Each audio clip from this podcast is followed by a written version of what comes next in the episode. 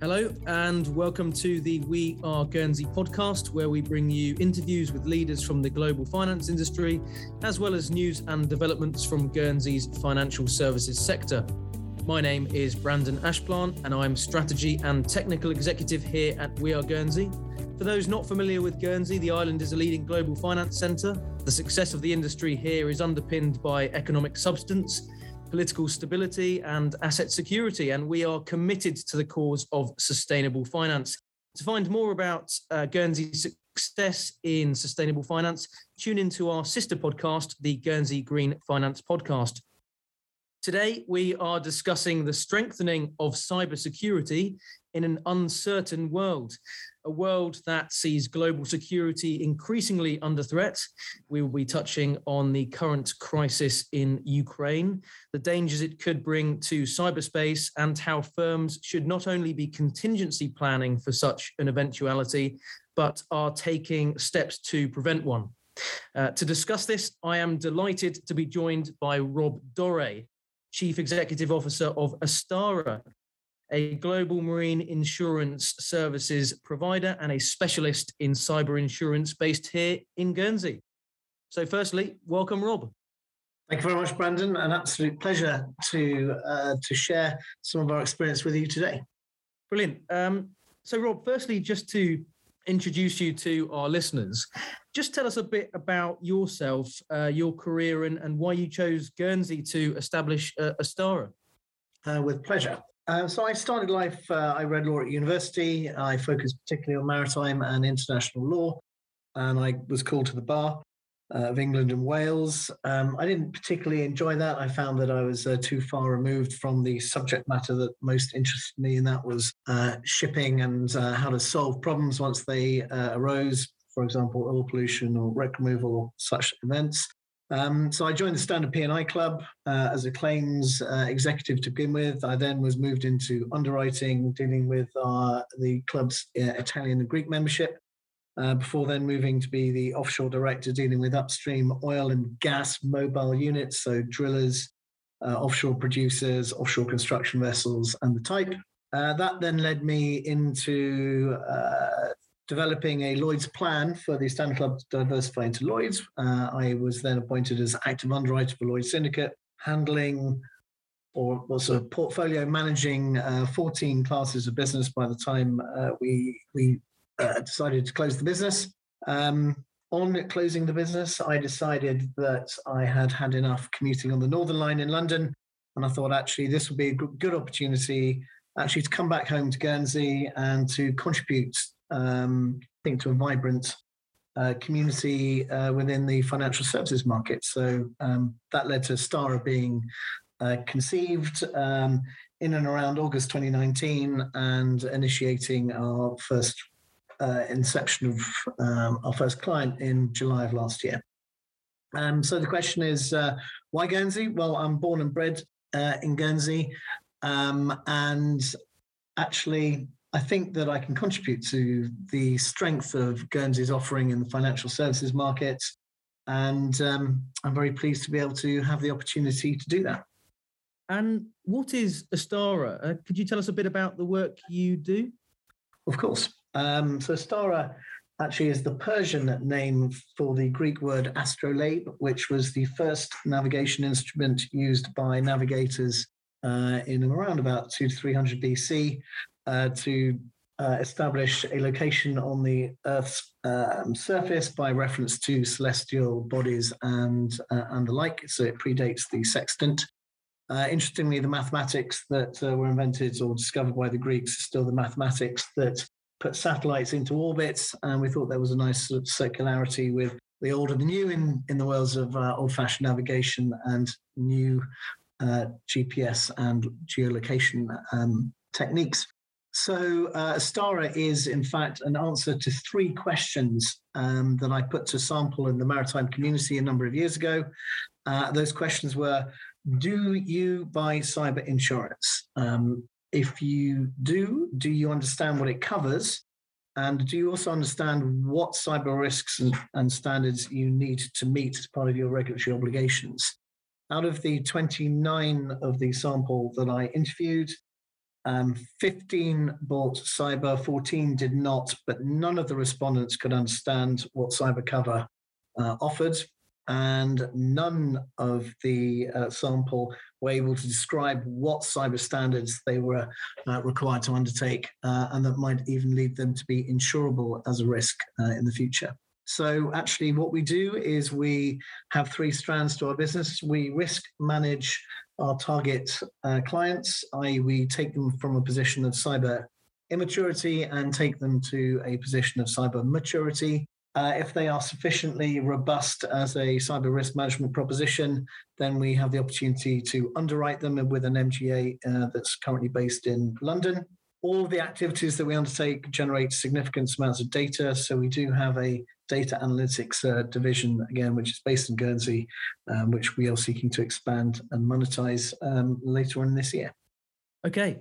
Uh, so getting straight into it, um, it's been said a lot over the last two years that we are living in uncertain times. Um, but in geopolitical terms, we really are now. I, I think it's it's fair to say. We have heard from political analysts and the like that the post Cold War world order that has prevailed since the collapse of the Soviet Union in 1991 is now being challenged more than ever. Uh, can you explain how this impacts the work you're doing?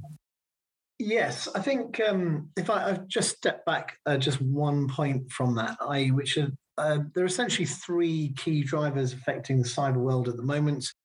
Uh, I think one of them is increased digitization, i.e., the more connected we become, uh, the higher the risks uh, exist in terms of the cyber domain and its reach. Um, that's been fast forwarded by COVID. As we know, um, remote working and more reliance on digital platforms creates a larger footprint. Uh, and in this particular context, I, the domain between home and the work environment um, and particularly for us, um, as a sort of second point, uh, the interface between operational technology and information technology is making, uh, particularly shipping, but other industrial processes, um, particularly risky uh, in terms of uh, exposure to physical damage arising from cyber incidents. So that's uh, digitization is a major driver to cyber risk profile. I think uh, the second point I'd say is regulations. Um, regulations um, have been applied by obviously the Guernsey Financial Services Commission uh, for financial services uh, companies within Guernsey. Um, those requirements, regulations mean that all firms have to undertake to identify risks to be able to uh, protect their digital network. They'll be able to detect when there is a claim, a cyber incident rather. Then they need to be able to respond to that and restore their systems basically to normal operation as soon as practical. So the imposition of regulations is really a very significant driver for people taking risk seriously.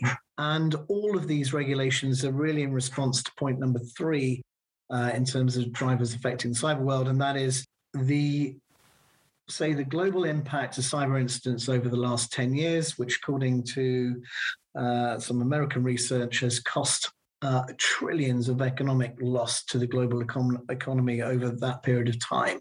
And these cyber attacks uh, range from uh, you know, teenagers that are good with a laptop um, to those that are looking to fund crime through cyber extortion. And then, sort of more seriously, those uh, cyber incidents that are uh, designed to generate funding for terrorist groups and then the most severe probably then being these state-sponsored attacks, which generally focus on disrupting supply chains, but more often or not are actually focused on theft of intelligence or intellectual property.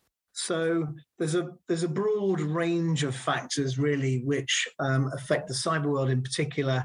I think the the thing that the post co or the, the, the post um, Soviet Union environment hasn't really been a, a, factor in its own right, other than a significant amount of uh, cyber incidents over the years have emanated from uh, the Russian Federation. Um, I think the only sort of comment that I would then add to that as a supplement is that everybody does need to know, listening to this, that all these risks are capable of management actually. And that is a fundamental element of each company's ability to be able to survive a cyber incident and to be able to continue to um, continue to trade after they've been hit.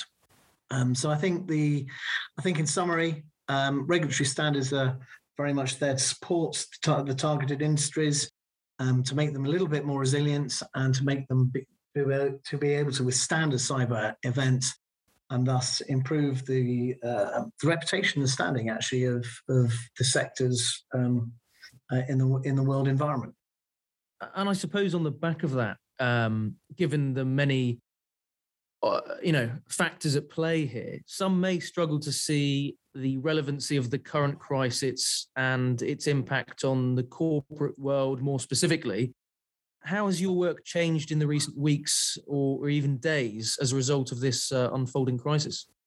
Well, the I think the linkage between, say, Ukraine and businesses in the United Kingdom and more specifically, say, the Bailiwick of Guernsey, it's really what is known as the drive-by shooting event, i.e., it's the proliferation of a cyber incident uh, beyond the borders of the theatre of where that attack actually took place. And there is some precedence for this. Uh, in 2017, uh, the Russian government, and this is as uh, attributed by the um, National Cybersecurity Center in the United Kingdom, uh, secreted malware into the Ukrainian Revenue Ministry, such that um, a person loading cargo into the back of a truck trailer combination just outside of Kiev um, actually went to local customs station, paid the duties, downloaded a PDF, and sent that PDF to Copenhagen to the head office of AP, Mel, uh, AP Muller Maersk Shipping Corporation, um, within 14 minutes of opening the PDF, 22,000 computers globally shut down. And that led to a very significant um, delay to the supply chain. Ships were uh, trading slower. Ports were not able to identify the cargo that was to be loaded onto ships or discharged from ships. Um, but more importantly, it didn't only hit AP Muller, it hit uh, some very, very large companies, Mondelez, who make Toblerone, uh, Merck, who was a pharmaceutical company in North America. And it was estimated that that NotPetya claim in 2017 caused up to 10 billion of economic damage globally. And actually, none of those companies were the actual intended target of uh, the Russian um, intrusion into the Ukrainian uh, revenue ministry. But it just goes to demonstrate that actually the digital connections that uh, we all make through email or through services that we buy um, all become vectors for vulnerabilities in a, in a cyber incident, and we don't always know where those boundaries start and stop. So that is is undoubtedly the significant risk, I think, really for the the global commercial community at the moment. So clearly, you are concerned that um, this escalation could transform into a global confrontation in cyberspace by the sounds of things and possibly directly between i don't know the world's major powers in a worst case scenario. Cyber warfare is not new and, and we have heard much in the news media in the last few years of attacks against critical infrastructure and the spread of misinformation. Can you tell us how this crisis could look if it spread into cyberspace in sort of a worst case scenario? I've discussed this with my cyber uh, professional colleagues uh, within Astara, I think they feel that it's unlikely to be a global cyber war uh, as as I think we might imagine that to be.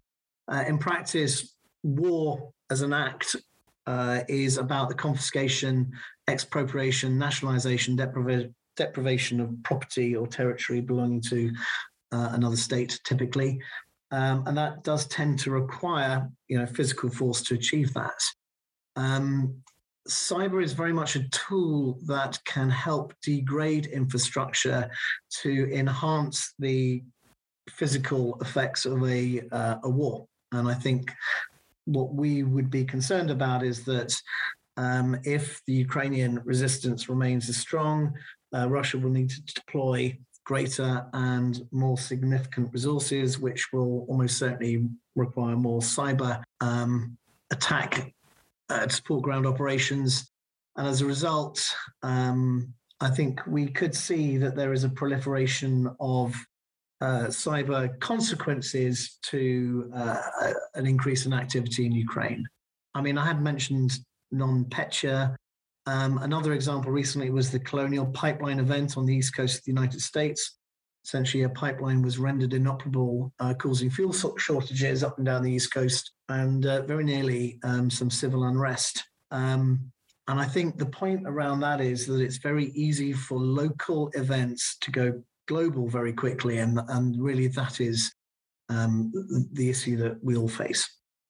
I mean, cyber attacks and hacks have taken place um, between nation states and state actors, as you alluded to to earlier, um, but much more, as you say, for as a, as a tool to as a means to an end, if you like. Mm-hmm. But there is a genu- genuine business risk involved too. Um, from nation states as well as individual attackers against organizations, as, as you mentioned. Could you tell us a bit more about the risks posed to businesses more specifically? Yes, so these events um, have demonstrated that poor patching.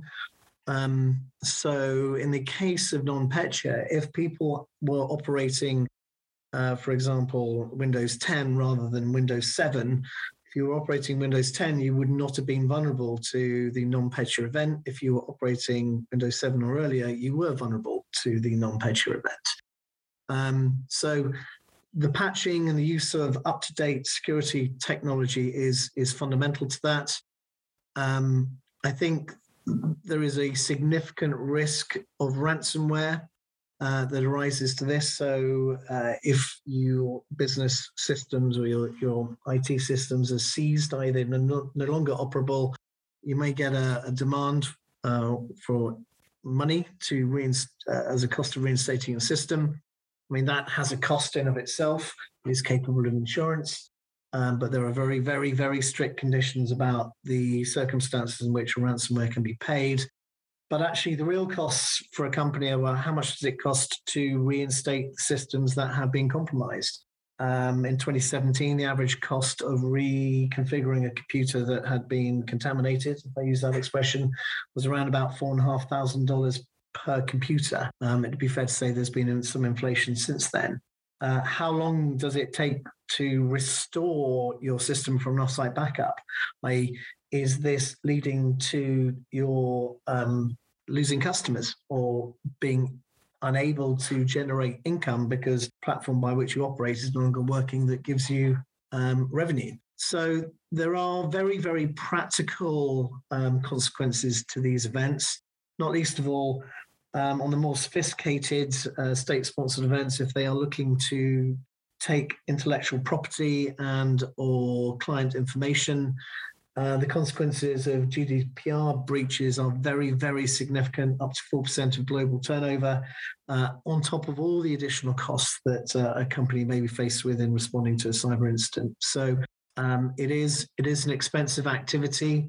Um, the average global cost of a transport related cyber claim is estimated to be around about $3.9 million per event, and that's not including a ransomware cost um, is a little bit more for financial services um, and a little bit, and it's even more for healthcare and uh, defense industries. So there is a sort of sliding scale of exposure in that respect. And I'd imagine uh, that much of this is not mutually exclusive in the sense that much critical infrastructure is often in the hands of private sector uh, firms uh, in many cases. To give an example, you gave some earlier, but just to give another, just before the military invasion, we've seen uh, several Ukrainian ministries and state banks reported cyber attacks against them and also private firms that they contract with, which is particularly concerning when more than 100 Fortune 500 companies use Ukrainian ITV, uh, sorry, IT service providers. Turning to the crisis we see today, could you explain what you are seeing and have you seen a similar situation unfold? Uh, we are certainly aware of media reports of cyber events underway in Ukraine, although they appear to be of a lower scale event than, say, the NotPetya um, in 2017 at the current time. Um, I mean, cybersecurity professionals regard the NotPetya event, um, and you might have heard of SolarWinds, which was uh, when malware was secreted into a subcontractor of SolarWinds, which was an IT service um, provider, particularly to security uh, companies. Um, they, they, the attackers, actually went in to the supplier of services to these IT companies or these IT services, uh, and actually the Colonial Pipeline as well are all viewed as dry runs for more targeted, more damaging events, i.e., uh, the Russian Federation is using those events to test the technology and vulnerability of their potential victims.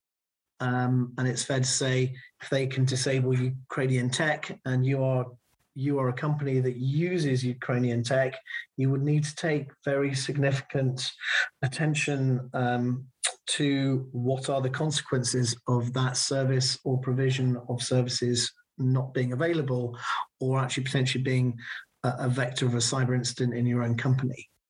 Um, and actually, it's not limited to Ukrainian tech firms, far from it. Um, it's anybody with whom you have particular dependencies for the operation of your business. Uh, I think actually um, it, it's fundamental to reflect actually that it, this reinforces the need for all firms to spend as much time and effort on restoration planning, running drills, desktop exercises, training, segregating systems, segregating uh, backups, um, so that you can put you in a, yourself in a position where you can come back and restore your business after it's fallen down to an event that maybe not has uh, or has not been anticipated before, something that is um, referred to within cyber industry as a zero day attack. It's the first time that a particular vulnerability has been exploited using particular techniques that have um, been unknown to the cyber world before. So you can't prevent all attacks, but you certainly can respond to all of them with the right kind of management response. Now, of course, we definitely don't want to compromise any of your client or prospective client security. But what have you seen in the last few days, and what have your clients seen in the last few days? Um, I, I, think uh, it's a, a, very broad range of questions. Um, I would say probably the more common question is how can we evidence the level of maturity that we are currently operating at in our own cyber um, journey. Um, the evidence, of course, is fundamental demonstrating to company stakeholders, you know, be it clients, employees, the board, shareholders, that um, that the executive management is discharging its duties as required by law. Uh, I think alongside that, we certainly would see that there has been uh, an uptake in related cyber services, for example, increase in pen testing, people trying to find out where the soft spots are within their cyber defenses, um, and also probably an uptick in the number of inquiries about um, testing people's business continuity planning. I think that's those are probably the biggest thematic uh, questions we've received. Sure, and and again, not to compromise client security, but what measures have you been taking yourselves? But also, what have you been advising your clients to to do more specifically um, themselves? Well, we've we've issued um, to around 800 firms uh, around the world um, some guidance um, that we feel um, is prudent for all companies to undertake. So it doesn't matter whether you're a shipping company, a port, an offshore contractor, a trust company, or a bank, um, or even in private individual. Actually, um, the key is to make sure that patching is up to date. Um, patch more frequently than perhaps your company policy would uh, otherwise um, mandate. Um, test your backups. Um, implement multi-factor authentication. All these things are just making it a little bit more difficult for somebody to break through uh, your internet or your your internet um, uh, perimeter. Um, I think we would also advise larger, more complex companies that have, say, digital trading platforms that it might be prudent to downgrade um, those platforms in favor of enhanced um, security.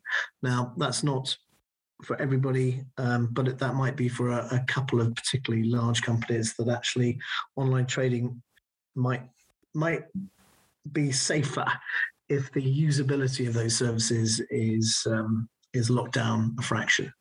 So again, all of this is about making sure that it's more difficult to be hit um, in in the event of a cyber incident, um, and they should, in all cases, test off-site backups, test how well you can restore your system from your cloud or from an off-site server.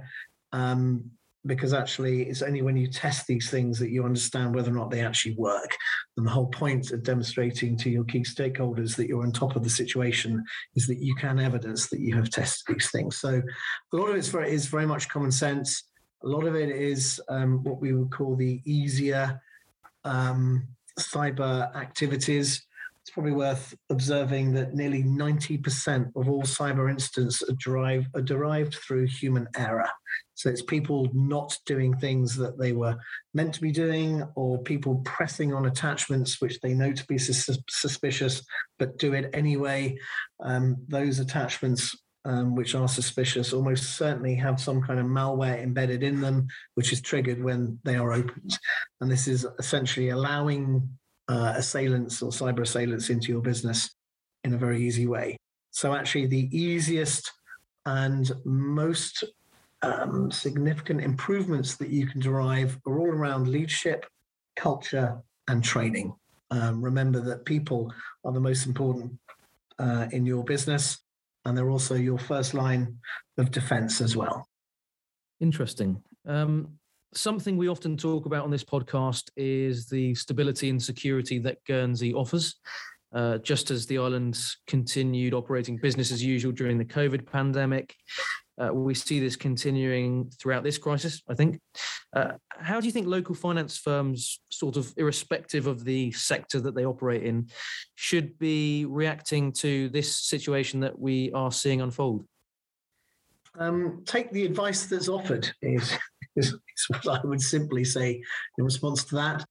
Um, uh, I mean, the, the cheapest thing you can do is a desktop exercise. And that really is the kind of thing that would give leaders of businesses assurance that the the culture is at the right level and that um, uh, that everybody's really uh, primed to operate in a defensive posture when it comes to IT security at the, at the current time. Uh, again, it's the people that are the most important thing. And it might be the, a similar sort of answer, but what advice would you give to managing directors and chief executives who are concerned about this situation or similar situations uh, to this one? I would say make sure you have got your business continuity plan really well embedded within your company. So know what to do and who to call when things go wrong. Uh, have that network of support primed um, on the basis that at some point you will fall over and you need to know what you're going to do when it happens. And what happens if a cyber attack has occurred or, or a firm thinks that a breach has, has taken place? Um, I think it's identify uh, with your managed service provider or your IT team um, where this uh, incident has occurred and as soon as possible isolate it and prevent it from uh, proliferating within your digital domain. Um, call your incident responders as identified in your insurance policy if you buy insurance. Otherwise, uh, identify a cyber professional and their services and bring them in. Um, and alongside all of that, implement your business continuity plan because, in the end, if you have um, sort of pre planned all these playbooks around cyber risk scenarios, you should be well positioned actually to respond well. Um, it's probably worth saying that the stronger your incident response within the first three hours, the greater the saving of cost and the less uh, likelihood of delay to your business operations. So, timely involvement uh, and implementation of your BCP, I think, is is key. Uh, if money is exfiltrated or thought to have been exfiltrated um, from your business, get in touch with your bank as soon as possible every second does count. The banking system does have the ability to identify um, suspicious payments. However, you can't rely on the banking system to do that job for you. It's very much um, critical that they know that there is a suspicious payment out there, and then they can uh, take more focused um, steps to make sure that that money doesn't get into the wrong hands. And turning back to sort of Astara and, and the work that you do, how important is cyber insurance as part of your business risk assessment? And, and what should people be looking for in a, in a cyber insurance policy? Um, well, to, to quickly deal with your, your first question, I mean, cyber insurance is only possible if there is a risk management discipline within a company, uh, i.e., that the identify, detect, protect, respond, recover framework is living and breathing and culturally embedded within a company. Um, so, cyber insurance is a consequence of good cyber risk management or cyber, or actually enterprise risk management. That's just one of the things that all firms have to engage in.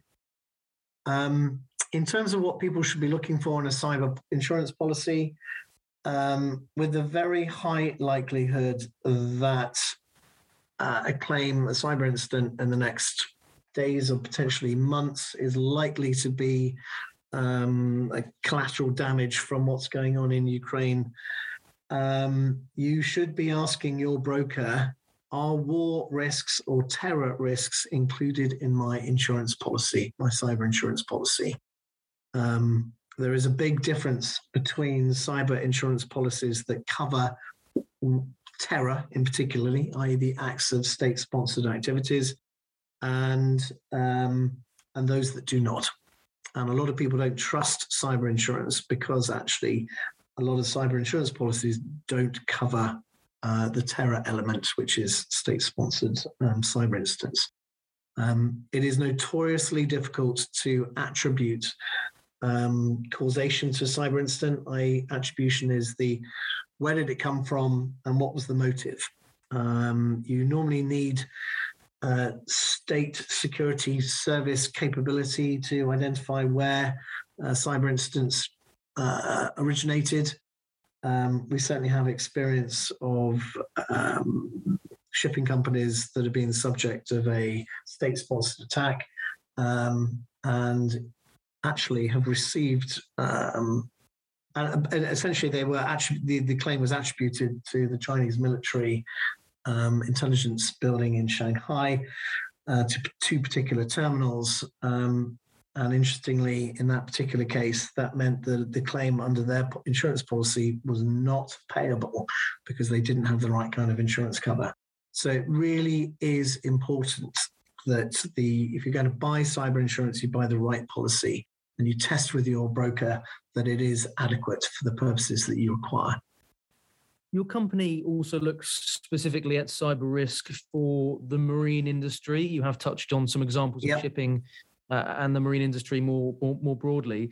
This is pretty niche and unexplored in many ways. I think. Uh, what are some of the key cyber risks for the marine industry?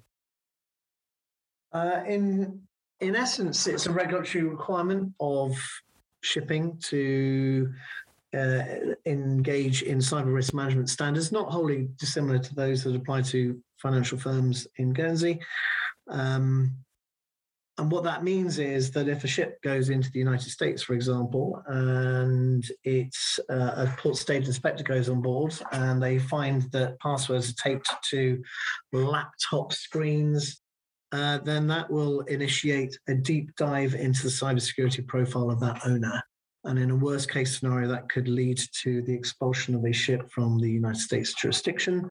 Um, it is certainly uh, the case that the Maritime uh, Coast Guard Agency in the UK and the European Coast Guard are taking a similar approach to um, to cyber uh, onboard ships you, nobody is prepared to accept ship coming into their jurisdiction and being the originator of a cyber incident across the maritime um, infrastructure of, of, of, that particular country. So uh, I think that's one issue. It's um, I think the second thing is cyber is now woven into the definition of seaworthiness. So, what that means is that it's part of a ship's ticket to trade around the world, and that it can have implications on the operation of insurance. So, if a ship is unseaworthy, you may find that the traditional ship owner's insurances may not respond because it's a warranty under those policies. Uh, I think, thirdly, practically, a cyber incident is likely to cause delay to a ship trading. There are 18 crew, by and large, on ships. These are big commercial ships and they're not likely to give up the operation of their ship just because a cyber incident is going on i.e you know they lose confidence that the rudder angle monitor is giving the right answer um, equally um, that perhaps the gps may not be giving the right location um, but then all ship owners should be using alternative methods of navigation probably charts uh, using clocks, which are not um, vulnerable to digital interference. And they should be in a position where they can uh, manage the safe navigation of a ship um, without relying on, on digital systems. So resilience is a very key part of all of that. But delay, I think ships would slow down if they felt that they had to um, or that they felt that their position was uncertain or that the engine revs were, say, running too high. Um, and it just makes each ship a little bit vulnerable to uh, degraded resilience because if they've got to deploy two or three crew members to look at other systems manually when they normally rely on them digitally, then that means there's a little less resilience to do, deal with other things that go wrong on board a ship. So I think those are the principal risks. Um, nobody seriously believes that it's possible to take over a ship uh, remotely um, it is spectacularly difficult to do that and statistically nearly impossible. Okay, well, thanks for your time today. It's been really interesting, a really interesting chat. Uh, just before we finish, we understand that you've been doing some research into the current crisis. What are some of the key findings that have stood out for you?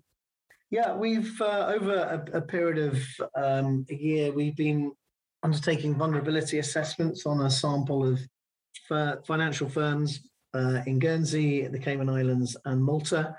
Um, of course, Guernsey implemented cyber regulations uh, on the 9th, I think it was the 9th of November last year. And um, pleasingly, um, Guernsey seems to be doing quite well in reducing the number of critical vulnerabilities that these firms have. And it is quite clear that people have been taking those cyber rules and regulations quite seriously. Um, it compares favorably to Cayman, which have been implementing cyber laws uh, at least a year earlier than Guernsey did. They seem to be a little bit further behind.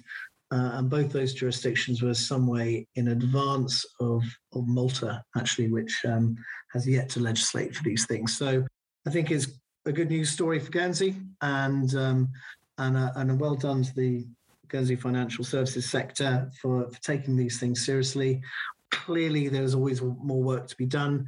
Uh, nobody's perfect, and the the ongoing uh, need to of continuous improvement is no less important in cyber as it is for any other element of an operation of a financial services business. Okay, well, thanks, Rob, for your time today. An absolute pleasure, Brandon, and thank you, We Are Guernsey, for the opportunity uh, to share some of our experience. Yeah, it was a really fascinating and, and timely, I think, discussion. Uh, thanks for sharing your advice to businesses looking to bolster their, their cybersecurity.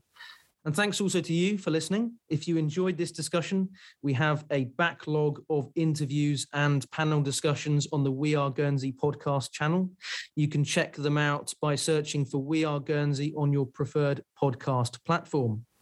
To find out more about Guernsey and its specialist financial services sector, head over to our website at weareguernsey.com. We also have links to Rob and Astara's social media in our show notes, so check these out to hear more from them. I would also like to end this podcast by stating our heartfelt sympathy goes to those caught in the conflict in Ukraine. Guernsey Finance is fully engaged and aligned with the states of Guernsey and the Guernsey Financial Services Commission on, on its stance in relation to the current situation. Guernsey also continues to be a major proponent in the fight against money laundering and is an international leader in the provision of material substance.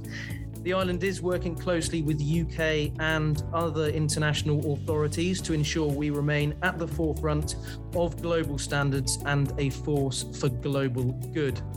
Thank you for listening, and for now, it's goodbye from Guernsey.